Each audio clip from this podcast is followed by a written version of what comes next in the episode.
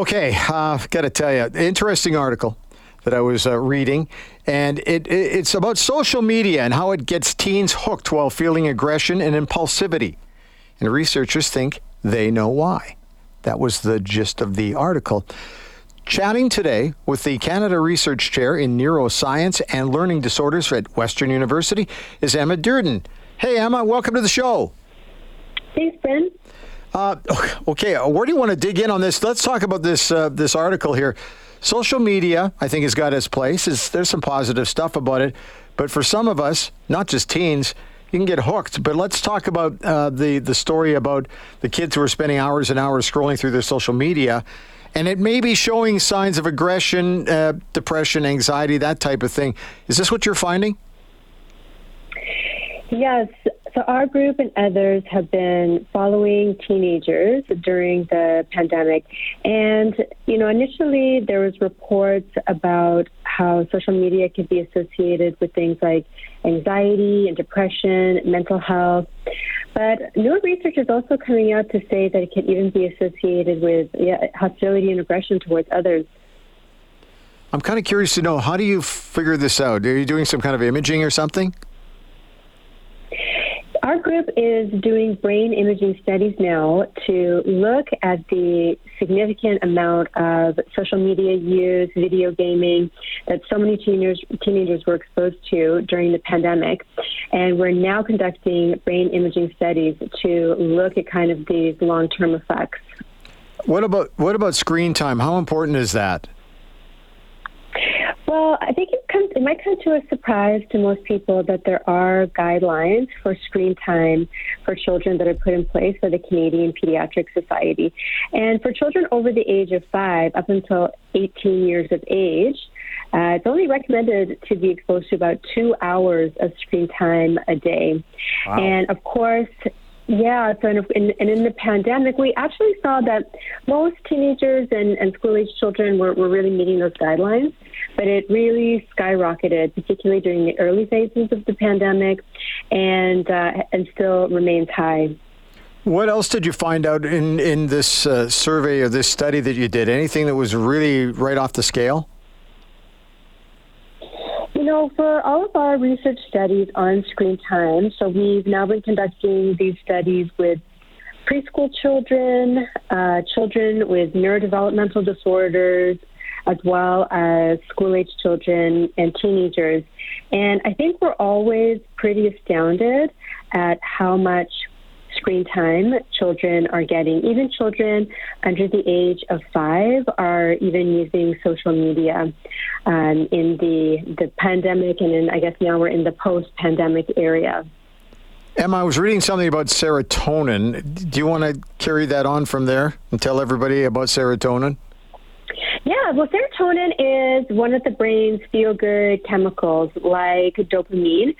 So, for example, you know, if you're listening to music that you really like, then this could kind of uh, enhance these kind of feel-good neurochemicals in your brain. And, and for teenagers now that we're seeing that, you know, long-term exposure to screens can be associated with things like depression. On, when we don't have enough serotonin in our brains, this can actually lead to, to greater feelings of depression. So in turn, our group and others are, you know, really hoping to be able to study this and study how screen time is impacting kind of these key neurochemicals in the teenage brain, and uh, and how it could have long-term effects on their mental health. I'm kind of curious about the different types of brain activity when scrolling through social media. Is there a different type, or is it all basically the same? Oh, so we actually see very different uh, types of brain activity. In fact, um, for a lot of our research now, we're able to do it and kind of look at brain activity in real time. And we use a new technology that is kind of a portable brain imaging method that uses just natural light, and it allows us to give a measure on very detailed information in terms of brain function in regionally specific areas, so like the prefrontal cortex versus the, your occipital cortex. And we can see these changes in our, you know, our brain waves or brain activity really immediately when we see switching from something like uh, a calm video to watching something that has um, a rapidly changing video, something that you would see on like a on TikTok or something like that. Right. You can really see changes automatically in brain activity. I'm also kind of curious to know, and this doesn't come up at our house at all, and that is the difference between scrolling through social media maybe at dinner time as opposed to lying there in bed trying to fall asleep and doing it. Is there is there a wild, radical difference between the two time zones? You know what I'm saying? Or is yeah, it all the absolutely. Same? Well, it's really recommended to avoid screens, particularly for children, one hour before going to bed. So this okay. is going to affect, yeah, this is going to affect, this, it's going to cause alertness and awakeness. And this is going to interfere with children's sleep patterns. And, and we saw this in our studies that screen time and sleep are completely inversely correlated. Those children who spend more time on screens get less sleep.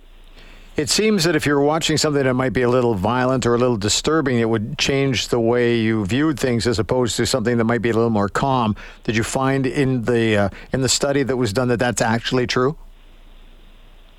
We haven't looked at that in particular our, for our group, okay. but I believe that other research also does, does point to that, that there are differences.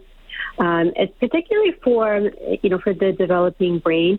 You know, for a lot of the brain changes that we see, it's in brain regions such as the prefrontal cortex, which isn't really fully developed. So that's the brain region involved in decision-making and response inhibition.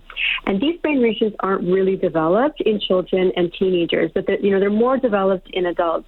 Just to say that for children and adolescents, you're kind of exposed to rapidly changing or violent stimuli because they don't really have the, the mechanics to be able to, to manage it. This is maybe one of the reasons why we see such a pronounced effect in this population. Is there really a distinctive uh, change in how uh, my teenager might view things on social media as opposed to me? Different triggers, I guess, is what I'm looking for. You know, for I don't think anybody has ever done that study, but we know that the, the child and teenage brain is very susceptible to this rapidly changing information. Right. So we not only see it in changes in the brain, but we see it in the changes in their behavior too. So uh, the inability to concentrate, the lack of attention, all of these things, which we are also mediated by our prefrontal cortices. Emma, thanks. Fascinating stuff. I appreciate uh, you coming on the show today.